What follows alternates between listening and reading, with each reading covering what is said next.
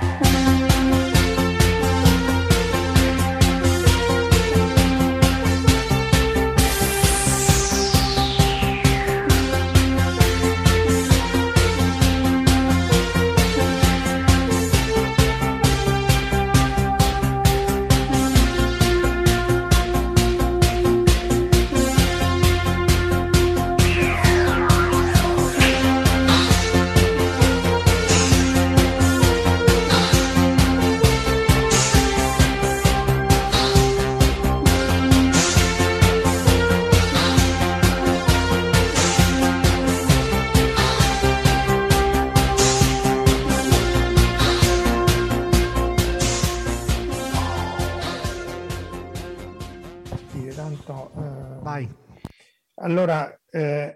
ovviamente essendo in, um, fammi controllare che sta registrando, essendo in, uh, sì, in remoto uh, vale sempre interrompere se volete fare domande, però uh, è chiaro che è un po' più complicato, però insomma a interrompere non c'è nessun, nessun problema. Ovviamente grazie di essere qua la mattina, nonostante la, appunto la Dipcon che, che, incede e quindi eh, il tema, questo, questo è il secondo talk, quello di ieri appunto era su Tolkien, sulla questione de, degli scritti di Tolkien, rapporto tra scienza e tecnologia, questa è più eh, eh, applicato alla uh, questione dell'applicazione della scienza intesa come applicazione tecnologica delle bombe nucleari, amici o nemici, perché ovviamente molte delle ipotesi che si eh, dietro l'uso delle armi nucleari o comunque alla, alla deterrente nucleare si basa sul fatto che poi in realtà probabilmente ci hanno evitato sino ad ora eh, la, la, la, guerra nucleare. Poi vedete lo schermo condiviso, sì, con, col PowerPoint.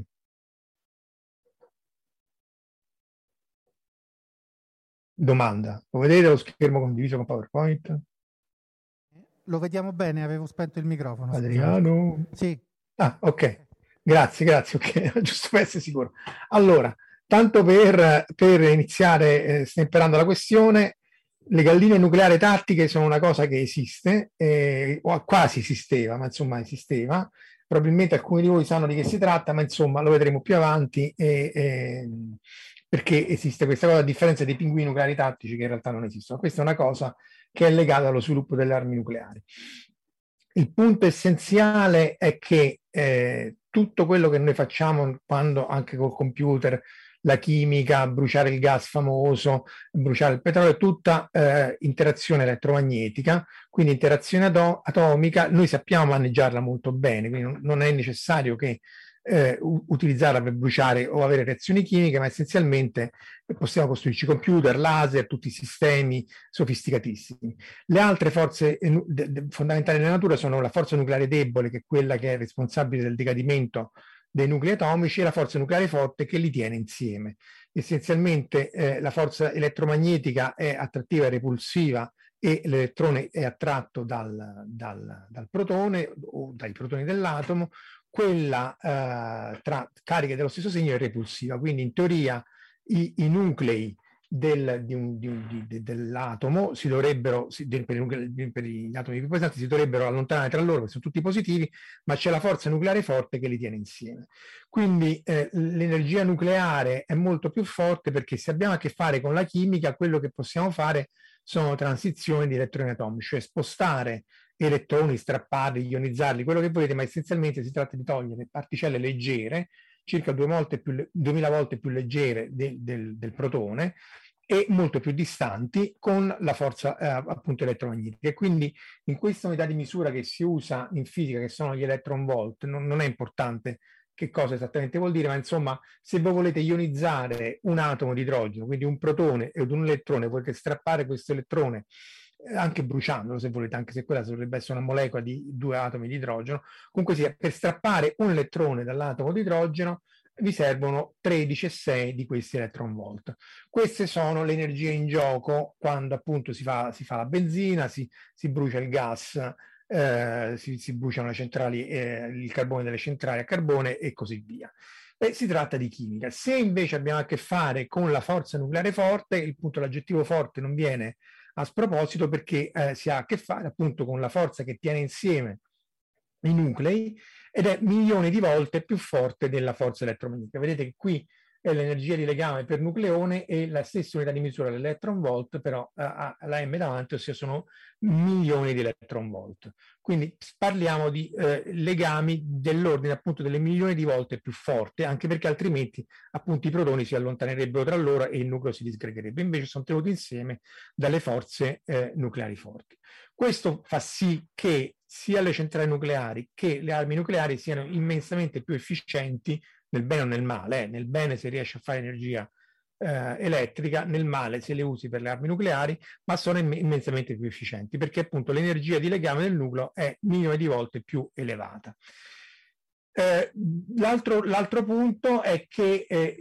vedete che l'energia di legame va crescendo fino al ferro e, e, poi decrescendo oltre al ferro. In realtà andrebbe vista al, al contrario, cioè il ferro è l'oggetto più legato in assoluto, quindi se la vedesse specularmente è sul fondo di un pozzo di stabilità nucleare, e il ferro per nucleone è l'oggetto più legato in assoluto e quindi quello che succede è che le stelle oltre il ferro non riescono uh, a, a, a, produrre materiale nella nucleosintesi stellare. Il nostro Sole sta, per esempio, sta bruciando idrogeno per produrre elio, quindi sta all'inizio della catena della fusione nucleare, tra 4 miliardi di anni eh, terminerà di bruciare l'idrogeno, collasserà, emetterà del materiale, friggerà anche la Terra, eh, si allargherà e comincerà a, a, bruciare elio per produrre nuclei più pesanti e così via, ma essenzialmente tutto quello che fa nella fusione nucleare è di mettere insieme nuclei che da soli hanno un'energia maggiore, metterli insieme in un nucleo più legato, liberare questa energia e che poi appunto nel caso del Sole è quella che poi arriva su di noi sotto forma di radiazione elettromagnetica visibile eh, infrarossa o ultravioletta. Però essenzialmente mettere insieme nuclei di idrogeno per formare nuclei di elio come sta facendo il Sole è milioni di volte più efficiente. E il punto qual è? Che fare per fare questa cosa è necessaria una pressione elevatissima. Infatti la fusione nucleare nel Sole si ha solo nel nel, al nucleo circa un terzo del raggio solare, quindi un terzo dei 700.000 km del raggio solare, perché è solo lì che la pressione proprio fisica, il peso di tutto il materiale che sta sopra, quindi milioni di chilometri di roba, schiacciandolo fa sì che appunto questi nuclei si riescano a schiacciare. In realtà neanche ce la farebbero perché appunto la repulsione elettrica li farebbe eh, allontanare tra loro, ma c'è poi c'è un effetto quantistico, la battuta è sempre, ma loro non lo sanno che non ce la possono fare e si fondono lo stesso, ossia passano la barriera eh, di potenziale quantistico e noi viviamo e c'è il Sole eh, appunto è acceso da 4 miliardi di anni e dovrebbe andare avanti per altri 4. Via via che tu bruci nuclei più pesanti in stelle sempre più massive o più pesanti, arrivi appunto fino al ferro. Oltre il ferro non vi è modo di sostenere la reazione di fusione nucleare, quindi non vi è modo di avere una pressione interna che com- eh, com- compensa la pressione esterna delle stelle, quindi si ha una supernova, il, il Sole è troppo piccolo per fare la supernova, diventerà una, una, una, una, nana bianca, se non ricordo male, non vorrei sbagliarmi. Comunque sia, eh, eh, oltre il ferro non, non, si può andare, anche, anche, il Sole non arriverà al ferro a bruciarlo perché è troppo leggero. Comunque sia, il punto qual è? Che tutti i nuclei della galassia di cui siamo fatti, il Sole che è una stella di seconda generazione, i pianeti e così via, sono composti da materiale fuso nel, nelle stelle oppure creato nell'esplosione appunto di supernova in cui tu hai eh, una, una, tale densità di materiale che riesce a fondere tutti i, i, gli oggetti più pesanti fino all'uranio e oltre. Poi molti decadono, ma insomma l'uranio c'è 2 miliardi di anni di decadimento. Da quest'altra parte si ha la fissione nucleare, ossia io riesco rompendo dei nuclei molto grandi, come appunto il famigerato e famoso uranio 235, riesco a romperli a frammenti e liberare questa energia qui. E quindi posso farci appunto o l'energia nucleare delle, ehm, delle centrali nucleari oppure una reazione a catena molto rapida quella del, del, delle, delle bombe nucleari. Perché appunto il trucco è avere una reazione a catena, ossia il trucco è eh, utilizzare i frammenti di un decadimento che lì per lì di un nucleo di uranio è spontaneo. Questi frammenti del decadimento possono produrre vari pezzi, tra cui ad esempio i neutroni, e a loro volta vanno a rompere altri nuclei. In questo caso non è più un decadimento spontaneo, ma un decadimento stimolato, perché io sto aggiungendo un neutrone, sto sparando questa biglia del mio flipper eh, nucleare e vado a rompere un altro nucleo. Quindi da uno ne rompo due, tre, ne rompo quattro, otto, sedici, si ha veramente una reazione esponenziale, ma letteralmente esponenziale, non come il modo di dire che si usa sempre eh, in maniera eh, errata. Quindi che succede? Io ho questa reazione esponenziale e ho una reazione a catena. La reazione a catena, se non è controllata, eh, può eh, liberare una grossa quantità di energia, non necessariamente un'esplosione nucleare, intendiamoci, non è che tutte le reazioni a catena nucleari eh, devono avere un'esplosione nucleare. Eh, ci sono stati vari incidenti, tra cui quello di Tokaimura, proprio in Giappone negli anni 90, in cui la, la, i lavoratori non, non, non avevano abbastanza eh, dettami di sicurezza, avevano aggiunto troppo eh, uranio liquido in forma proprio liquida eh, in una vasca, hanno, hanno, raggiunto la criticalità, la reazione li, liberata è stata troppo elevata e quindi si sono eh, presi una grossa quantità di reazioni e tre di loro so, sono morti. Nella, nella centrale nucleare sono sempre lì lì sul, sul filo del rasoio, ossia sulla, sulla criticalità controllata e in qualche maniera appena la reazione aumenta eh, entrano dei sistemi di controllo che la diminuiscono, appena diminuisce questi si allontanano, sono sempre lì a produrre in generale oggetti dell'ordine del gigawatt.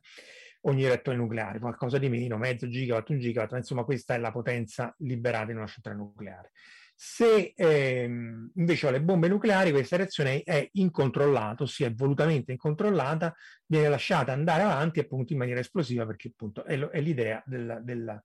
della, dell'esplosione nucleare. E, e famigerate, purtroppo famose, sono le due eh, bombe nucleari, le uniche due sino ad ora utilizzate in, eh, in, un conflitto bellico, quello della seconda guerra mondiale, Little Boy su Hiroshima e, e Fat Man su Nagasaki. Allora questa è una bomba relativamente piccola, 4 tonnellate di peso, è una bomba standard di quelle convenzionali come, come peso, ovviamente il payload non è un payload appunto di esplosivo chimico, ma un payload nucleare e quindi l'esplosione è equivalente appunto a 15 eh, quindi 15.000 tonnellate di esplosivo. E questa esplosione qui di, si è avuta eh, eh,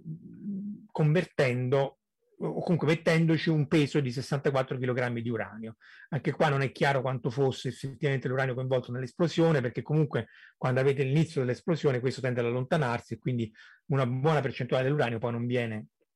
eh, non, non, non viene coinvolta nella reazione nucleare. Era un oggetto talmente semplice che loro non dovett- non, tutti i ricercatori da Oppenheimer, Fermi e così via non ritennero che fosse necessario utilizzarlo. Ricordiamo che con tutto che il progetto Manhattan era un progetto mastodontico che solo gli Stati Uniti erano in grado di portare a termine, i nazisti o, e, o i giapponesi, che peraltro i giapponesi ne avevano due di progetti di ricerca nucleare, non avrebbero mai ehm, terminato questo programma perché non avrebbero mai avuto le risorse per portarlo a termine, ciò nonostante l'uranio e il plutonio che era in mano agli Stati Uniti all'epoca era una quantità molto ridotta e quindi loro non ritenevano necessario doverlo sprecare per un test di questo qui all'uranio, ma fu buttata direttamente su, uh, su Hiroshima ed era un oggetto molto semplice. Se vedete c'è appunto un cilindro eh, un cilindro cavo, tipo una canna di fucile, con, in cui eh, vi è un cilindro pieno di uranio da una parte, sulla destra, e una serie di anelli eh, di, di, cilindrici ma cavi dall'altra parte, scorrere in questa specie di tubo del, del, di, canna di fucile e spinto da un esplosivo convenzionale. Quindi l'innesco è un esplosivo convenzionale che spara questi anelli eh, dentro questa canna di fucile, arrivando, eh, eh,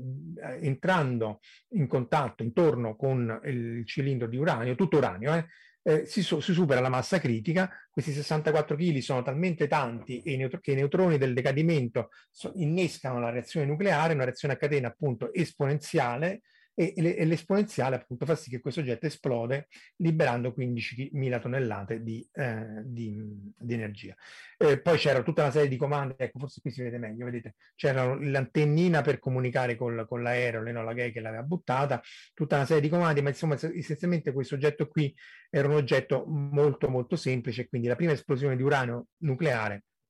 si ebbe purtroppo sulla, sulla città di Hiroshima e, e, tra l'altro poi questo innescò tutto un incendio insomma eh, si ebbe dell'ordine di 100, 100.000 morti, più altrettanti che morirono a seguito delle, delle radiazioni. È una bomba relativamente piccola eh, se considerata quello che, si, che, sappiamo fare adesso e lo vedremo più avanti. Quindi comunque sia, dopo 2-5 minuti scattarono anche questa foto, vabbè il classico fungo nucleare, come dicevo anche nelle altre volte, in realtà di per sé questi dicono poco, questi funghi nucleari, perché sono completamente decontestualizzati come dimensioni, altezze, eccetera, quindi poi in realtà sembrano tutti uguali, magari questo di Hiroshima è un millesimo di quelli delle esplosioni ter- ter- termonucleari. Più complicata era la questione del, della bomba al plutonio, che sono quelle di solito più utilizzate adesso. Il primo test fu quello di Trinity, quindi questo fu un test fatto nel Nuovo Messico, e essenzialmente è una bomba appunto al plutonio in cui però la criticalità non viene raggiunta con una massa critica, ma se volete una densità critica, perché tutto questo oggetto qui essenzialmente è un guscio di esplosivo convenzionale, vediamo un po', questi sono uguali, eh, un guscio di, forse c'è, ecco qua, un guscio di esplosivo convenzionale che è questo oggetto qui, che racchiude una sfera di berilio, ma questa diciamo è meno rilevante, una sfera e al cui interno c'è una sfera di plutonio. Questo esplosivo eh, scoppia in maniera sferica, da creare appunto un'onda sferica che comprime eh, in maniera rapida e uniforme, per questo è molto complicato e tu, tutta una serie di strumentazioni erano legate per far sì che questa sfera all'interno appunto del Fat Man, dell'uomo ciccione, eh, l'esplosione appunto avvenisse in maniera simmetrica, altrimenti avrei avuto semplicemente una deformazione e non avrei avuto mia, il mio innesco. Schiacciando il plutonio si innesca di nuovo la reazione nucleare perché i neutroni del plutonio sono talmente vicini tra loro da poter innescare la reazione a catena e quindi anche qui esplosione nucleare eh, più potente, 21 kilotoni, eh, però molto più efficiente appunto in questa gara a risparmiare combustibile nucleare 6,4 kg, quindi un decimo dell'esplosivo nucleare che era stato utilizzato nel, in, in, Hiroshima. E per uno yield, per, cioè per una, per una resa di eh, esplosivo equivalente appunto di 21.000 tonnellate. Appunto questa eh, è via via la, la, sfera che viene a, assemblata e appunto come vi dicevo la complessità è nel temporizzare correttamente, in questo caso anche un mezzo centimetro di cavo in più elettrico fa sì che l'innesco poi arriva dopo, quindi devono tenere conto di tutto per avere appunto la certezza che l'esplosione fosse sferica. Eh, purtroppo furbo, andò bene eh, e quindi questo è il fungo atomico di, di, di, Nagasaki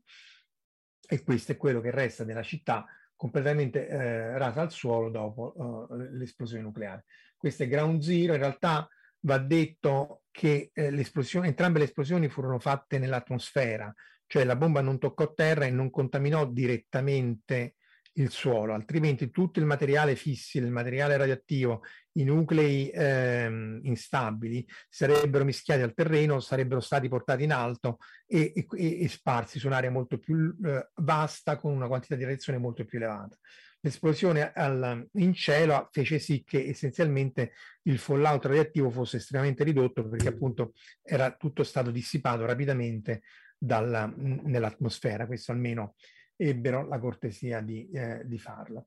Se vi interessa l'argomento, ci sono ovviamente una quantità senza fine di libri. Uno di questi appunto è questo John Cosell Mueller, eh, la, la, Top Secret Inside Story di Little Boy Fat Man, che essenzialmente mostra tutta una serie di, a parte la storia molto, molto, molto in breve, una, una grossa quantità di, di, di foto d'archivio e tutti gli, gli, i documenti appunto d'archivio iniziale. Va detto che comunque anche in questo caso è sempre dibattuto se poi furono l'uso di queste due armi nucleari a convincere i giapponesi ad arrendersi o il fatto che la Russia era entrata in guerra eh, qualche giorno prima e quindi eh, preferivano arrendersi agli americani per evitare che poi la Russia conquistasse l'Hokkaido, mentre ancora hanno, infatti non hanno ancora firmato il trattato di pace perché hanno ancora le Curili e le isole a nord di Hokkaido che sono ancora contese. E, e appunto l'altro libro che consiglio di leggere eh, è Le campagne di Nagasaki di Takashi Nagai, lui era un medico, credo che poi si fece anche sacerdote e che perse la moglie e tutta la famiglia nel bombardamento nucleare, morì a seguito delle radiazioni e essenzialmente eh, racconta tutto la, la, la, la, perché c'era una grossa comunità cristiana Nagasaki che risaliva ai tempi dello shogun, poi era ricominciata con la, restaurazione Meiji e così via, tra l'altro spazzati via dalla bomba nucleare e, e la, cattedrale stessa, la cattedrale di Urakami fu spazzata via, rimasero le rovine ma poi non furono preservate e furono tolte e questo in qualche maniera ha privato di un simbolo della distruzione nucleare così come l'Hiroshima Dome. Vabbè, sono scelte però insomma a posteriori. Le statue sono ancora lì e una sta anche alle Nazioni Unite.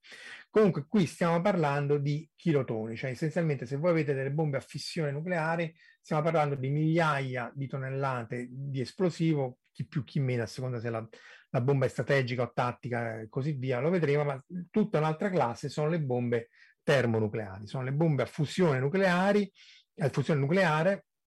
il brainchild, cioè l'ideatore fu Teller e Ulam, eh, lui era se, se, di origine ungherese se non sbaglio, emigrato negli Stati Uniti assolutamente anticomunista e quindi concepì l'idea di innescare una reazione di fusione nucleare, che è il secondario, innescata appunto da una fissione nucleare. Quindi di nuovo rivedete la uh, familiare palletta di, in questo caso di uranio, e con un nucleo di, uro, di, di, di plutonio e comunque circondata da questo famoso esplosivo sferico, eh, che appunto eh, innesca eh, l'esplosione e raggiunge temperature e densità talmente elevate da comprimere il, il, materiale, che può essere idrogeno, elio, in questo caso è litio 6, talmente tanto da innescare la, la, fusione nucleare. Tra l'altro intorno c'è tutta una serie di materiale riflettente per far sì di nuovo che i neutroni possano tornare indietro. Sono oggetti, se volete, molto molto brutali, eh, nel senso che tutto quello che si ha, perché noi non siamo in grado di controllare la forza nucleare forte, né quella debole, eh, né, la gravità, solo quella elettromagnetica riusciamo a fare gli strumenti. Quindi anche nella centrale nucleare, nella bomba nucleare, non c'è una cosa la Star Trek in cui tu mandi sensori oppure comandi qualche cosa. Tutte le cose che puoi fare è metti la barra e scalda l'acqua nella centrale nucleare oppure schiaccia o aggiungi ma- roba e, e, fai sì che poi i neutroni facciano il loro corso, ma non siamo in grado assolutamente di controllare l'intensità, la, la, la direzione dei neutroni e così via. La puoi direzionare appunto mettendoci un po' di polistirolo o del materiale intorno del, del, del, degli oggetti che per cui interazione che io appunto non posso controllare in questo ping pong, in questo pacinco, se vogliamo usare la terminologia giapponese, ehm, eh, rimbalzando innescano, aumentano, diminuiscono, controllano l'esplosione. Ma eh, i nostri tipi di controlli sono, sono estremamente, estremamente eh, brutali. E appunto questa è sempre presa, tut- la maggior parte del materiale è preso da Wikipedia, da libri che che, eh, che vi cito, eh, in generale è abbastanza affidabile Wikipedia per queste cose, anche perché sono cose schematiche. Appunto, questa è la bomba che se ne sta tranquilla e piasciosa, innesco l'esplosivo, comprimo lo, la, la, la, il mio materiale di uranio e plutonio, tutti i neutroni vengono fatti riflessi eh, dal, dal, dal, dalla mia contenitore, nel frattempo l'esplosione nucleare ra- raggiunge e comprime il nucleo di litio e innesca la reazione di fusione nucleare. Questi oggetti sono appunto dell'ordine dei megatoni, quindi parliamo di milioni di tonnellate equivalenti e da, oltretutto questo è il primissimo test, eh, era molto complicato perché si doveva tenere l'idrogeno superfluido, quindi era, non era assolutamente utilizzabile come arma nucleare, ma insomma tanto va, andò bene eh, credo che questo fosse proprio Ivy Mike, il primo test termonucleare del 52, e tutti questi tubi orizzontali peraltro erano tutti strumenti, cioè erano tubi per metterci le telecamere, gli strumenti per vedere che cosa succedeva in queste prime frazioni di secondo della, della, dell'esplosione nu- nucleare. E, ehm, però appunto queste qui non sono controllabili, cioè non so, scusate, non sono limitate in dimensioni. Mentre se io tanto uranio non lo posso mettere perché tanto se ne metto troppo, quello scoppia da solo, tanto plutonio non lo posso mettere perché non lo posso comprimere. E comunque anche fosse quando inizio la, la compressione c'è l'esplosione, quella si allontana e quindi più tanto non riesco a farla esplodere. Quindi rimango nell'ordine, non credo che si arrivi neanche a 100 kilotoni. Queste qui sono uh, letteralmente the sky's limit, non c'è limite, si può arrivare anche a a 100 megatoni, 200 megatoni, tanto più che i russi con la famosa bomba dello zar volevano fare 100 megatoni, quindi 100 milia- milioni di tonnellate, era troppo anche per gli standard russi della guerra fredda, la ridussero a 50 e vedremo i danni. Comunque anche questa di Ivy Mike eh, americana non è che scherzate, perché parliamo di 10 milioni di tonnellate di esplosivo, quindi parliamo di mille volte le, la distruzione di, eh, della bomba di Hiroshima. Questo è il 52, siamo a sette anni dalla, dalla, fine della seconda guerra mondiale, in piena guerra fredda, in pieno, infatti si dibatte anche se le due armi furono utilizzate per convincere Stalin a non proseguire nell'avanzata verso ovest dopo aver preso la Germania, perché all'epoca gli eserciti eh, alleati, in realtà anche i russi erano alleati, ma insomma gli eserciti eh, europei e statunitensi non sarebbero stati assolutamente in grado di fermare l'avanzata dell'esercito russo qualora questo avesse voluto riprendere tutta l'Europa fino alla Spagna e il Portogallo. Comunque sia, questi sono 10 megatoni, i russi arrivarono poco dopo, prima con le bombe a, fusione, a fissione e poi con le bombe a, fissione, a, a fusione. Questo è Castelbravo, 15 megatoni, questa viene sempre citata, almeno io la cito sempre per due motivi, un po' più grande di quell'altra, perché qui i fisici topparono clamorosamente i conti, o meglio si dimenticarono di un tipo di reazione nucleare, quindi invece doveva essere 5 megatoni e, e, invece era 15. Quindi l'esplosione fu tre volte tanto, che comunque so, vuol dire che c'è 10 milioni di tonnellate di esplosivo equivalente in più, quindi non bruscolini, tanto più che poi il fallout radioattivo dal famoso atollo di Bikini eh, che è stato crivellato da questi test nucleari, da Ground Zero, si espanse verso ovest colpendo, guardate ovviamente come al solito, questo l'abbiamo detto tantissime volte anche con Omar, una nave da pesca giapponese, la, la, la, il quinto dragone fortunato, Daigo Fukuryumaru, uccidendo alcuni dei pescatori per le radiazioni nel tempo, non istantaneamente, e quindi di nuovo il Giappone perde delle persone a seguito della radiazione. Va detto che Fukushima non ha fatto morti per radiazione, ha fatto circa mille morti ma, indiretti dell'incidente, ma non, non per la radiazione. E, e, questo parliamo del 54 e subito dopo abbiamo appunto la creazione di Godzilla un po' come figlio spirituale di test nucleari come mostro della natura che si ribella al fatto che all'epoca si faceva allegramente esplosioni nucleari sulla superficie della Terra e anche nell'atmosfera. L'esperimento Starship, uh, Starship, Starfish Stella Marina 1 fece esplodere una bomba eh, nucleare nell'atmosfera, creò una fascia di radiazione artificiale nell'atmosfera che stette lì per anni. Alcuni dei miei professori la studiavano con i palloni, studiandolo appunto anche molto interessanti, e produsse però anche l'impulso elettromagnetico, e da lì si capì che anche le, le, l'electromagnetic pulse dovuta alla detonazione delle armi nucleari poteva causare una serie di danni eh, infiniti alla strumentazione elettronica che quindi poi deve essere in qualche maniera eh, essere protetta dal, appunto dalla, dalla, radiazione elettromagnetica che brucierebbe tutti i circuiti. Comunque il Godzillone nazionale giapponese o internazionale, eh, visto che oramai è adottato da tutti, nasce a seguito di questi test folli nell'atmosfera, poi si passò ai test sotterranei e grosso modo i paesi dell'Ovest hanno tutti una moratoria su questi test. Non mi ricordo la Cina, ovviamente la Corea del Nord ancora no, ma insomma anche lì eh, vai, vai, a dire qualcosa. Eh, quello che io faccio vedere sempre in questi casi è per contestualizzare i tipi di esplosioni. Se andate sui vari siti web e cercate, ce ne sono vari che fanno vedere questa cosa, impostate il tipo di bomba nucleare e impostate la città che volete idealmente eh, nuclearizzare o sovrapporre le, l'esplosione, appunto vedete Little Boy, eh, questi sono i vari raggi dell'esplosione, qui è dove arriva l'onda d'urto, qui è distruzione totale, qui è distruzione praticamente totale. E, e quindi vedete che essenzialmente la distruzione totale, se usate la bomba di Hiroshima su Roma, è contenuta all'interno delle mura aureliane, cioè insomma il centro di Roma forse un chilometro di diametro, poco più di un chilometro di diametro, due chilometri se uno considera tutto. Uh, Fat Man 21 chilotoni, anche qua essenzialmente un po' di più, ma non vi è molta differenza. La differenza si ha se si passa appunto dalle bombe a fissione alle bombe a fusione nucleare, che sono poi quelle strategiche che vengono utilizzate nel, nelle arsenali nucleari e appunto Castelbravo 15 megatoni essenzialmente distrugge tutto quello che c'è entro il, ehm, il raccordo anulare con, il, con l'onda d'urto e il blast che va essenzialmente dal lago di Bracciano fino a, a, ai Castelli Romani, Velletri e così via. Credo che su, con Castelbravo Fiuggi riuscirebbe a scamparla, ma non con la uh, uh, storica bomba dello zar, 50 megatoni, ma no, Fiuggi ecco se la scampa pure con la bomba dello zar, questa qua. Ehm,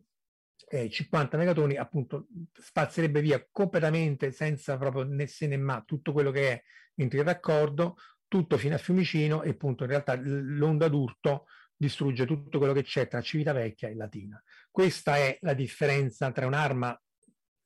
non c'è una differenza netta, ma insomma la differenza tra armi strategiche, armi utilizzate nella de- de- deterrente nucleare, i missili balistici intercontinentali, è tra un, un, oggetto più piccolo di questi, adesso non si usano più questi oggetti così grossi, e oggetti tattici che in qualche maniera distruggono solo il centro di una città o utilizzati contro, contro un esercito.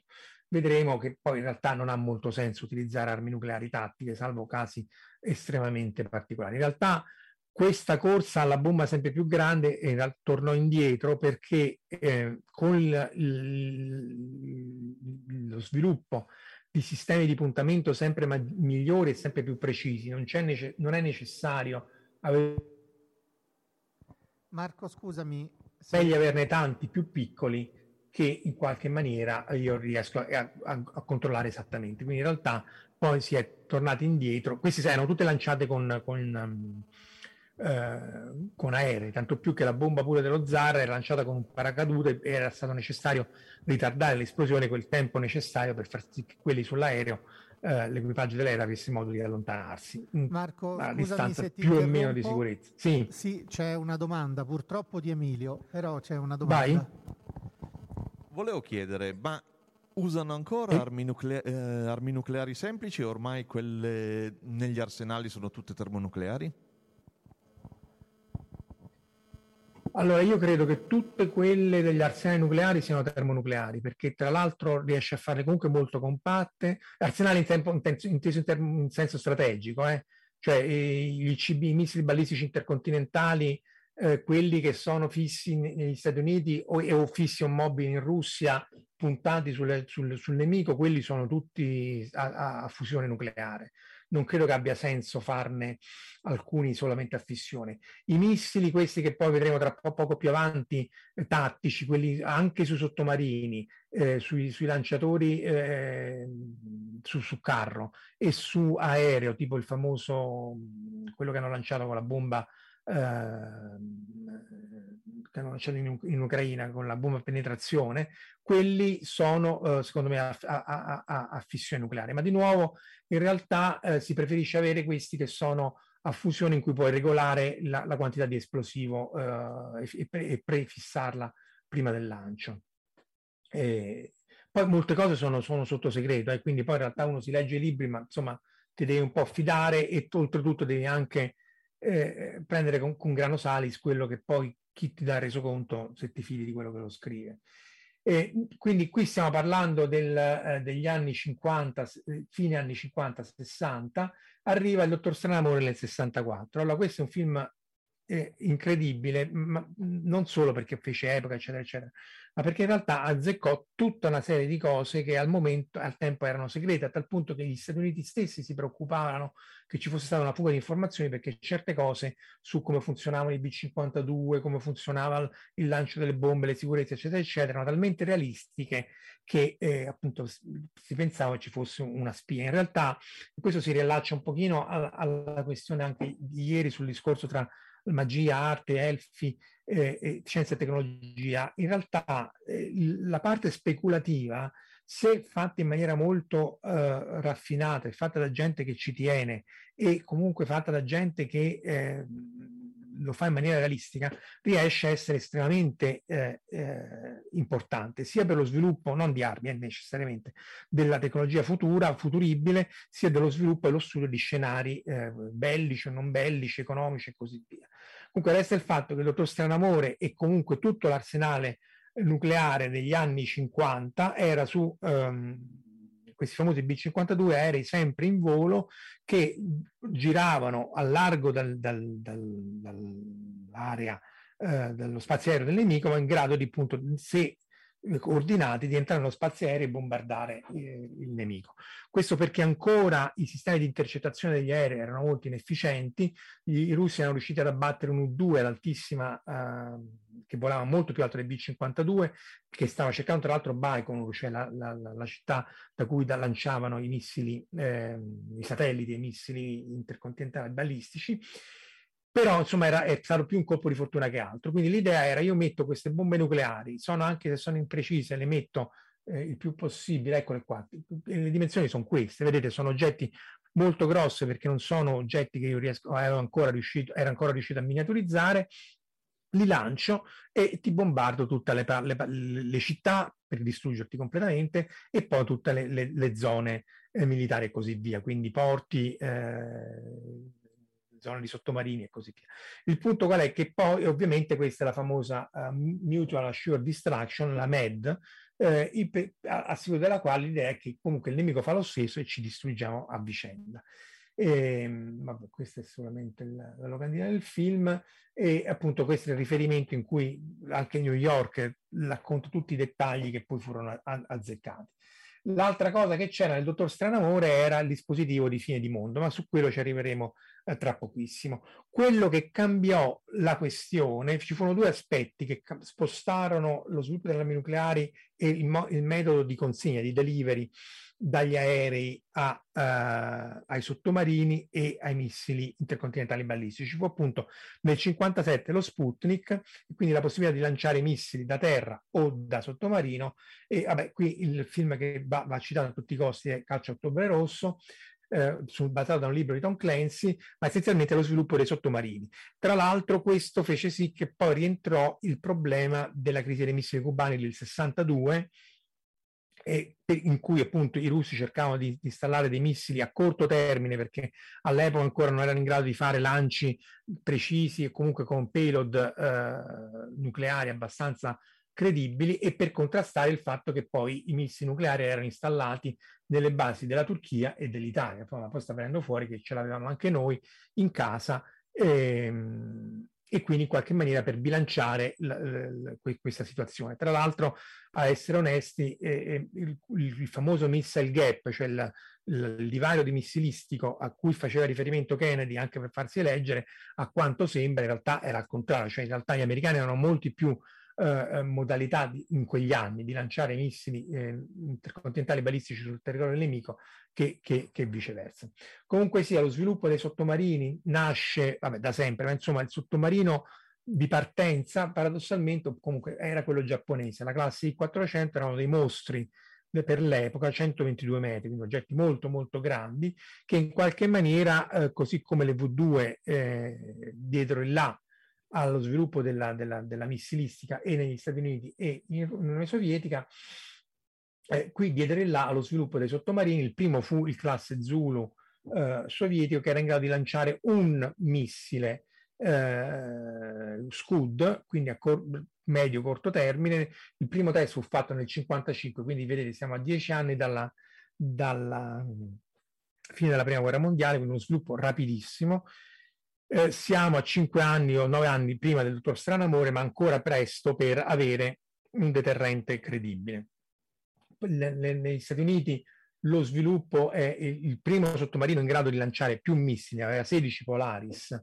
eh, era il, il George Washington, il, appunto il primo test fu del 60, quindi vedete come via via con lo sviluppo dei sottomarini si, avrà, si assiste al phasing out, alla rimozione della necessità degli aerei. Tra l'altro i B-52 vengono ancora utilizzati, eh? non si butta mai niente e quindi comunque una volta che l'aereo è sviluppato viene, eh, qui c'è tutta una serie di, di varianti, di, di, aerei, modelli, eccetera, eccetera, ma è assolutamente, molti sono stati ritirati, ma eh, molti vengono ancora utilizzati per le capacità di, di carico, non per il lancio dei missili nucleari, ma per portarli eventualmente sì.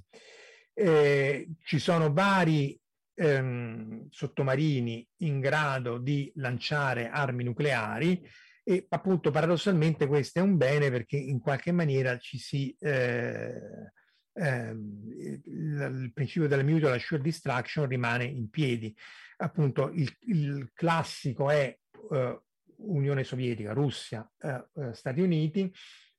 vedete ce ne sono 14 in servizio della classe Ohio, il famoso classe tifone che è quello di, di, di Marco Ranius di Ottobre Rosso, anche se poi i nomi, i, i nomi nostri, il tifone e così via, in realtà non sono, quello si chiama Aquila in, russo e così via, e, e, vedete i numeri comunque sono piccoli, qui, ne, abbiamo, ne abbiamo 6 dal lato eh, russo, 14 sul lato americano, 4 eh, e 4 Francia e, e, e, Regno Unito e 6 sulla Cina. Quindi, anche perché poi è estremamente complicato. Voi immaginate che voi dovete lanciare dei missili da sott'acqua, quindi in qualche maniera c'è tutta questa cosa, si vede anche nei film di James Bond, questo lancio è circondato da aria in maniera da, che vengano spinti fuori dall'acqua e poi accendere il razzo quando stanno fuori dall'acqua. Una cosa con una testata nucleare o comunque con una testata che possibilmente non ti deve scoppiare nel, nel sottomarino. Appunto, eh, il, il, classe tifone è comunque il sottomarino più grande mai, mai, fatto. Di nuovo, anche qua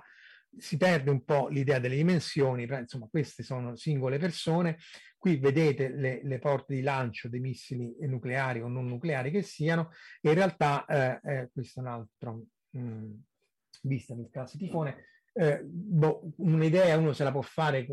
in queste immagini in cui viene confrontata con un campo da, da, football americano, quindi è molto più grande di un campo di football americano e soprattutto per come è concepito ha varie parti pressurizzate. Vedete, ci sono tutta una serie di scafi pressurizzati eh, saldati tra loro, ma essenzialmente sono due scafi principali intorno alla parte dei missili che non è pressurizzato, cioè il missile sì in quanto tale, ma non è in un compartimento stagno. Questa è la parte frontale per il lancio delle torpedine, anche se appunto non è un sommergibile attacco, ma un minimo si deve di- difendere, e, e, vabbè, ha due reattori nucleari, eh, insomma è un, un, capolavoro di ingegneria, no? tutti i sottomarini sono dei capolavori di ingegneria, e qui è la parte del sonar, che tra l'altro è quella che risulta molto interessante perché ricorda, e come farà vedere anche Giuliano, ricorda un po' la stellar cartography in tutto un altro contesto, ma insomma questo è sempre un altro eh, spaccato del classe tifone, appunto, vedete la, la, zona abitabile è relativamente piccola, ristretta, il grosso è, è, aerodinamico, in realtà idrodinamico per il sottomarino, ma la maggior parte della, della,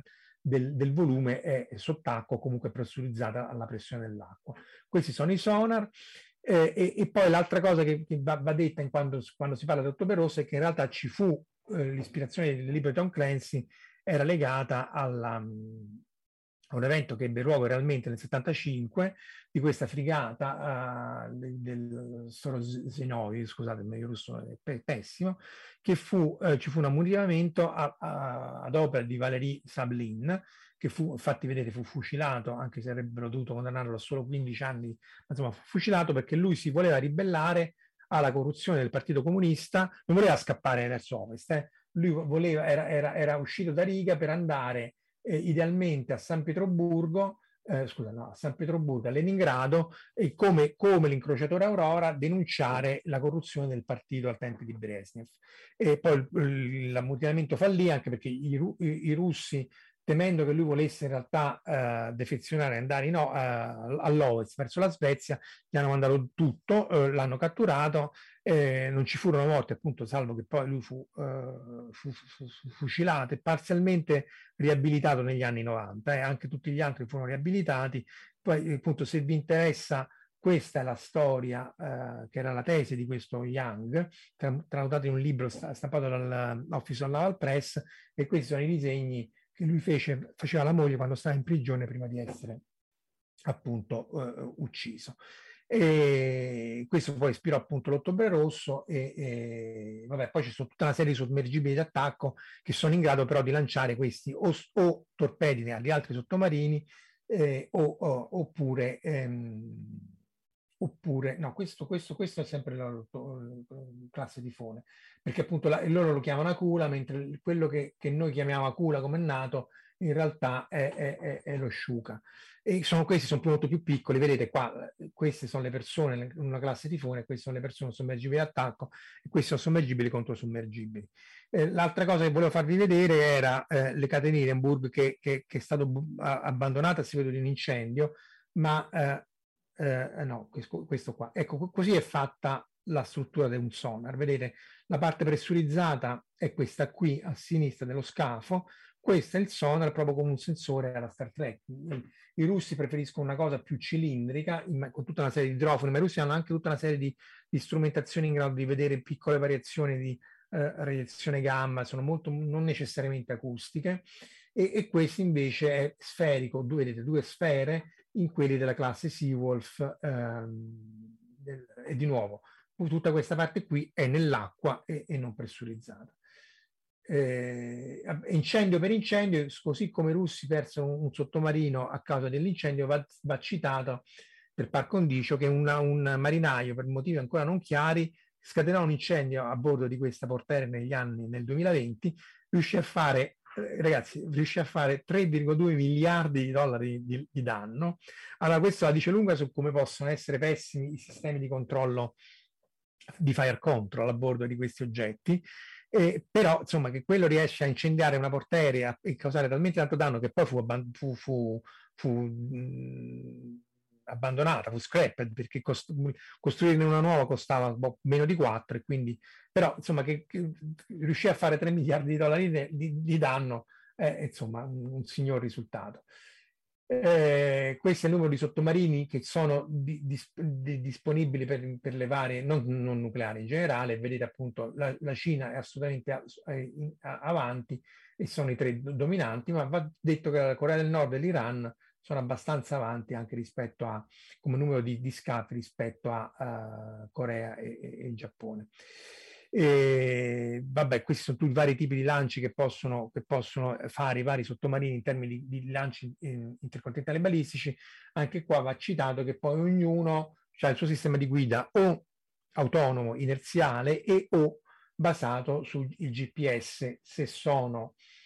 eh, francesi e inglesi, per questo poi ognuno ha, eh, uh, scusate, no, questo, questo, è il Trident che, che, è americano, che si basa sul GPS americano. Francesi e inglesi vogliono il suo, il, il Galileo, o comunque possono anche funzionare sul GPS, ma non ti puoi fidare di un sistema di puntamento del nemico, anche alleato, ma non ti puoi fidare, quindi per quello che de- ognuno deve avere il suo sistema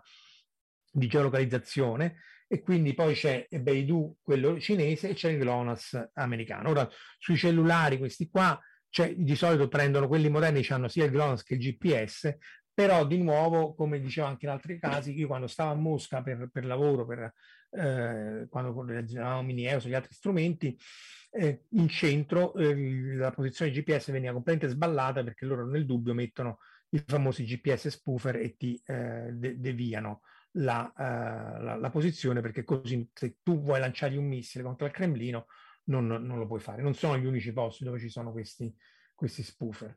Ecco, l'altro punto essenziale è lo sviluppo dei missili intercontinentali balistici. Quindi nel 1957 eh, si lancia lo Sputnik, poter mettere, che è questo qui, eh, poter mettere in orbita un oggetto, poterlo lanciare, vuol dire fargli fare un'orbita da 90 minuti o lanciarne uno sul nemico e fargli fare mezza orbita da 45 minuti è esattamente la stessa cosa. Quindi il lo sviluppo, questo è dell'R7 contestata nucleare, questo appunto è lo Sputnik, anzi no, questo è quel veicolo di test, scusate, questo è lo Sputnik, il secondo, poi nel 61, dove sta? Questo qui è il Vostok del 60, ma insomma Gagarin fu lanciato nel 61 eh, con una persona, poi due, e la Soyuz è quella che si usa ancora adesso eh, per i voli sia sulla Stazione Spaziale Internazionale, noi lanciamo, lanciavamo ancora, riusciamo a fare qualcosa con sulla Stazione Spaziale Internazionale è in grado di portare tre persone o il cargo nel caso Progress oppure un satellite come facevamo prima. Se vi interessa queste cose e, e volete vedere la versione eh, russa della, del, della storia, c'è, questo è liberamente e legalmente scaricabile, eh, Rockets and People, sono vari volumi del, scritti da Boris Chertok, che è uno di quelli che lavorò con Korolev e, e con tutto, tutto, lo sviluppo del programma spaziale sovietico, però appunto sono poi stati tradotti e stampati dalla NASA, ma si possono scaricare liberamente, basta che cercate appunto Rockets and People e, ed è tutto legale. Appunto a Baikonur fu fatto il primo sviluppo di tutti i, eh, i razzi intercontinentali balistici, vedete questo qui è proprio il modellino dello Sputnik, a sinistra c'è il Buran che eh, ne avevamo parlato nelle altre Dippon, essenzialmente è una copia dello Space Shuttle, ma anche lì senza senso, perché lo Space Shuttle non aveva senso in assoluto, ma co- comunque sia, fu sviluppato anche questo. Queste erano le due eh, case dove viveva Koryolev, una e dove, dove dormì Gagarin il, volo prima del, il giorno prima del suo volo storico. È un'area gigantesca, centinaia e centinaia di chilometri quadri, eh, 50 per 40 di, di, di chilometri di dimensioni, Qui è dove assemblano ancora i razzi per la, il volo internazionale sulla stazione spaziale internazionale o su, o su, satellite. Qui è dove vibravano Space Shuttle russo, il Buran, e questi erano i vecchi rampe di lancio per le abbandonate missioni lunari. Qui appunto abbiamo Korolev Gagarin, la rampa è stata utilizzata fino al 2020, noi ci abbiamo lanciato un sacco di roba da, da Gagarinsky Start, ma appunto il, il, punto essenziale è che con questo sistema qui di lancio di missili e con la, la miglioria del sistema di, di puntamento e di precisione, eh, tutta la questione degli aerei veniva meno, viene anche meno la, la crucialità di avere, certo non è, fa sempre piacere averci eh, o la Nato, il patto di Varsavia in Europa, ai tempi della guerra fredda e o i missili a Cuba, ma insomma mh, non è più critico, eh, o meglio, se ce l'hai molto vicini sì, e quindi non vuoi avere missili intercontinentali messi in Europa o a Cuba, perché altrimenti il tempo di reazione è troppo breve e quindi tu devi reagire in maniera eh, sconsiderata perché hai meno tempo per rispondere all'eventuale attacco ma lo sviluppo dei sottomarini e il fatto che poi quelli po- possono stare in acque internazionali molto più vicino di quanto potevano essere i missili a Cuba in Europa è stato quello che in qualche maniera ha ristabilito uh, uh, l'equilibrio tra le forze. Ma questo è sempre la Vostok, è inutile starci a perdere tempo. Quello che vale la pena mostrare, sempre per dare un po' un'idea delle dimensioni, tutti questi modellini sono in scala, quindi vedete qui l'R7 con lo Sputnik, quelli con testata nucleare, questi sono i vari missili evoluti dalla testata nucleare, questa è la Soyuz che si usa adesso. Lo Zenit era purtroppo un missile sviluppato dall'Ucraina, noi ci lanciammo Nina nel 98, eh, il Proton è ancora usato ma sta venendo ritirato, quindi questi, questi tre er, erano utilizzati, adesso si usa soprattutto appunto il Proton e la Soyuz, tra l'altro il sistema di guida della Soyuz fu mutato già del 2020, quando, no, di 19, quando noi lanciamo Mini Euso, era un lancio con una Soyuz senza equipaggio, ma ehm, perché volevano testare un sistema di guida nuovo, perché dopo la, i fatti del 2014, che ovviamente eh, sono niente rispetto a cosa succede adesso, avevano dovuto rimpiazzare il sistema di guida che veniva sviluppato in Ucraina all'epoca. E appunto lo Zenit, che pure era molto potente, eh, eh, adesso non viene più utilizzato perché è un, è un sistema sviluppato esclusivamente in Ucraina. Comunque, per darvi un'idea, questo è lo shuttle russo Buran e queste sono le dimensioni di quello che era, perché poi non raggiunse mai la Luna, ma furono fatti vari lanci dello shuttle, del, del, del razzo, la N1, per andare eh, sulla Luna. Era in grado di portare due persone sulla Luna, grosso modo alto quanto il Saturno 5, ma poco più inefficiente. Vabbè, questo è Gagarinsky Start, da cui appunto lanciarono um, lo Sputnik Gagarin e fecero più di 500 lanci. Eh, questo, è la, ecco, questi sono i sistemi di controllo, questa è la console di controllo con cui lanciarono eh, sia lo Sputnik ma soprattutto Gagarin, questo qui al centro è dove si metteva fisicamente la chiave e si girava per far partire il razzo, questa è un'altra foto e questo è il logbook di Korolev che appunto vedete qua eh, ehm, Cosmosie, perdonatemi sempre per il russo, urrà, eh, l'uomo nello spazio, urrà 12 mh, aprile del 61. Purtroppo oh, eh, la situazione è quella che è, eh, i razzi che vengono utilizzati sono gli RD-107, piccoli contro- con controllo a cherosene, quindi molto precisi, guidabili e così via, e quindi eh, questa è l'elettronica, notate le, le, le, molle tutto intorno per far sì che resistano alle vibrazioni. E di nuovo, visto che poi tra voi ci sono, me incluso, un sacco di informatici, questi erano i tipi di calcolatori a valvole che si usavano eh, all'epoca per tracciare gli oggetti, per determinare le traiettorie. Tornando alle armi nucleari, questo è il panorama delle armi nucleari attualmente, essenzialmente sono 5.000 e 5.000, 5.000 e 6.000 eh, Stati Uniti e Russia, eh, poi vabbè, eh, Regno Unito, Francia, Israele, Pakistan, India, Cina e Corea del Nord. In generale, la, la, il manuale del buon dittatore fa, dice che se hai armi nucleari non ti viene a rompere le scatole nessuno, che è quello che succede appunto nella Corea del Nord, dove a Kim Jong-un nessuno si azzarda a dire niente perché avendo le armi nucleari. Tutti gli altri dittatori sono stati tutti Saddam, Saddam eh, Gheddafi e così via, fatti fuori perché non hanno le armi nucleari. Quindi paradossalmente, purtroppo, ma eh, pragmaticamente quello è, sia le armi nucleari stai, stai tranquillo che stai bene. Grazie al cielo dagli anni 90 il numero di armi nucleari è andato via via diminuendo, vedete si è passati dalla, dalla, dalla prima corsa di armamenti, eccolo qua, proprio il punto cruciale è stato questo, il 55-60 la corsa di armamenti, dopodiché la paura dopo il 62 fa sì che si ridussero un po', si raggiunsero 70.000 tonnellate, eh, scusa, 70.000 testate nucleari e poi con la fine dell'Unione Sovietica sono andati via via diminuendo fino appunto a 12.000, 13.000, ma che sono più che abbastanza a distruggerci più e più volte. Appunto eh, con ampia scelta, cioè scegliete, se vogliamo citare Ghostbusters, scegliete la forma del distruggitore, ci sono tutta una serie di missili intercontinentali ballistici a testata multipla, appunto, un po' quello che diceva Emilio, cioè l'idea è che poi ognuno di questi, arrivato all'apogeo, si divide in oggetti a guida, ognuno con la sua, con un bersaglio suo, che sono in grado di colpire multipli bersagli, quindi vale a intercettare questo che, che crea estremamente eh, problemi in caso appunto, o comunque fa sì che poi nessuno li usa fino adesso. Questi qui più piccoletti sono um, quelli tattici, appunto l'Iskander è quello che vedremo tra pochissimo, in realtà il tempo mio è quasi finito, ma insomma eh, l'Iskander è quello tattico eh, che, eh,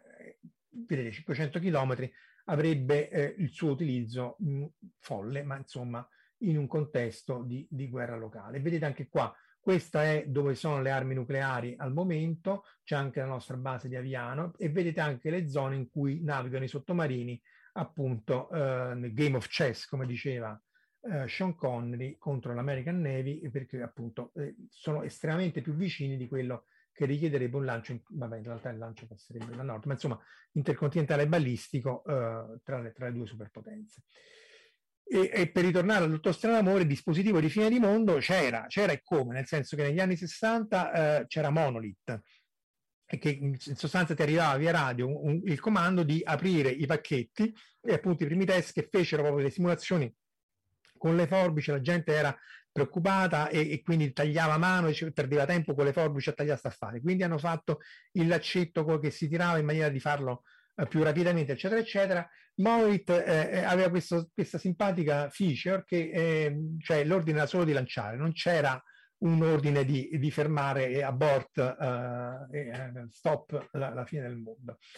E infatti poi nel 62 gli arrivò il comando Brontosauro, nel senso che era la, la parola in codice che era preparate a lanciare i missili nucleari, quindi al tempo appunto parliamo del 62, quindi cominciate a caricare il carburante, oggetti molto molto più eh, appunto brontosaurici se vogliamo usare lo stesso termine, per, per evitare, cioè che, perché non erano così pronti come questi che sono a combustibile solido, possono essere lanciati in, in, in, pochissimi istanti, però il problema rimaneva. Poi, vabbè, qui il, il comando non era di lanciare i missili, era di prepararli a, un eventuale lancio. Poi fu, fu abbandonato, grazie al cielo, e, e si fece un upgrade con Signal nel 67, vi erano alcuni eh, 13 comandi fissi eh, che mandavano dal, dal, quartier generale le truppe, eh, i, i, essenzialmente passa quello che sarebbe il nostro DEFCON in alto, eh, più, più, alto, preparati, eccetera, eccetera, e però questo c'è grazie a cielo l'ordine di, di cancellazione. Questa è la famosa valigetta, in realtà ce ne sono tre però due di quelli che c'hanno la valigetta a quanto pare sono spariti, anche qua se uno si fida delle notizie, però insomma questa è la valigetta nucleare Shejet, eh, appunto non solo per il Premier ma anche per il capo di Stato Maggiore e il Ministro della Difesa. Questa è la foto del, del, del, dell'85 e qui abbiamo un giovincello Putin che riceve la sua nuclear briefcase, ma questa non dà il comando, attenzione, questa è solo informativa e poi il modo di dare i comandi non è che c'è il pulsante tipo uh, cosa nucleare. Però appunto quello che c'è era il sistema perimeter. Perimeter è rimasto ed è ancora in funzione ed è raccontato in questo dead, hand da cui ho preso tutti gli estratti che avete visto in queste ultime slide. Essenzialmente eh, era un, una serie di condizioni eh, per il lancio di missili nucleari dopo che c'è stato lo scambio di missili nucleari. Quindi se, se c'è stato un primo scambio di missili, essenzialmente un sistema automatico, semi-automatico, al dottor Stranamore lanciano dei missili nel territorio sovietico per dare il segnale radio e lanciare una seconda salva di missili nucleari per annichilare, eh, annichilare eh, il, nemico una seconda volta. Eh, questi sono miss- le armi nucleari tattiche, vedete, sono lanciate da ehm, camion. L'Iskander va molto più in basso di un missile nucleare balistico che va oltre l'atmosfera, ma è a corto raggio. Vengono utilizzati anche da sottomarino, da terra e così via. Questa, tra l'altro, sono slide pre guerra di Ucraina post 2014 e il fatto che poi erano stati installati appunto in Ucraina, o meglio in Crimea, eh, e, e, o in Russia e quindi possono essere lanciati. Gli altri tipi di lancio sono appunto i missili ipersonici, che non mi veniva il, il, termine, che hanno utilizzato appunto contro le basi ad ovest, 4 kilotoni equivalenti, però l'esplosivo in questo caso è convenzionale, ma possono montare qua una testata eh, nucleare eh, volendo. Il tempo mio, siamo quasi alla fine, eh, quindi vabbè, vi lascio con, saltiamo tutto questo, vi faccio vedere solamente la bomba a fusione che rispondere a Emilio, vedete com- quanto è piccola, e questa eh, può essere da 5 eh, a 150 kg e, e può essere montata sul drone o su, o su aereo, ogni tanto se ne perdono qualcuna, le, le recuperano, però eh, l'altra cosa che volevo farvi vedere è le, le galline nucleari. Nella guerra, in pieno della guerra fredda, un, un'idea del, del, del, Regno Unito era di mettere delle mine nucleari tattiche nel, nel, sul territorio tedesco. Tra l'altro non volevano dirglielo e avrebbero impo- messe lì di nascosto in maniera che se il patto di Varsavia avesse attaccato, loro le avrebbero fatte detonare e, e quindi reso impossibile la, la, l'avanzata o il rifornimento logistico. È un oggetto grande, vedete, molto grande, con questa mina da, da, da 10 kilotoni. Il problema è che metterle sottoterra vuol dire che si raffreddavano e quindi è troppo freddo per essere operate a distanza e dovevano scoppiare dopo 8 giorni, cioè tutta una cosa complicata. Ma insomma, per farvela breve, come le volevano scaldare? Con le galline, giuro, quindi andate a vedere se non vi fidate. Cioè l'idea era di metterci delle gabbie con le galline, con, con cibo abbastanza per tenere le galline vive per otto giorni, in maniera che il calore delle galline tenesse a, a temperatura di incubazione questa mina nucleare tattica che appunto poi detonasse otto giorni dopo l'avanzata delle truppe del patto di Varsavia e non se ne fece più niente, appunto vale la pena ribadire che il Regno Unito lì per lì non voleva dirlo alla Germania, l'avrebbe messo senza, senza dirgli niente. Direi che sono uh, quasi oltre tempo massimo, quindi questi sono i miei riferimenti, grazie mille. Grazie. Avete ascoltato Fantascientificast, podcast di fantascienza e cronache dalla galassia. Da un'idea di Paolo Bianchi e Omar Serafini con il contributo cibernetico del Cylon Prof Massimo De Santo.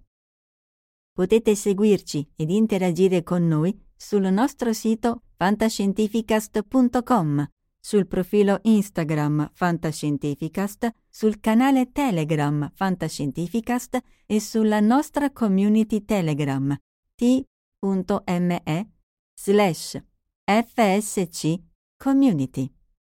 Se siete particolarmente timidi potete utilizzare la vecchia, cara e affidabile posta elettronica scrivendoci all'indirizzo redazione chiocciolafantascientificast.com Tutte le puntate sono disponibili sul nostro sito e su tutti i principali servizi di streaming on demand. Se volete sostenere il nostro progetto offrendoci una birra rumulana o un gotto esplosivo pangalattico, troverete tutte le informazioni e modalità nell'apposita sezione del nostro sito. Il podcast ha carattere esclusivamente ricreativo e divulgativo non ha alcun scopo di lucro e viene diffuso gratuitamente. Fantascientificast è una produzione amatoriale. Non si intende infrangere alcun copyright, i cui diritti appartengono ai rispettivi detentori. Autorizzazione SIAE 5612I 5359. Nessun byte e nessun tribolo sono stati maltrattati durante la produzione di questo podcast. Val 9000 e l'equipaggio di Fantascientificast vi augurano lunga vita e prosperità e vi danno appuntamento al prossimo episodio lungo la rotta di Kessel. E ricordate, la fantascienza finge di guardare dentro il futuro, ma in realtà guarda il riflesso della verità che è davanti a noi.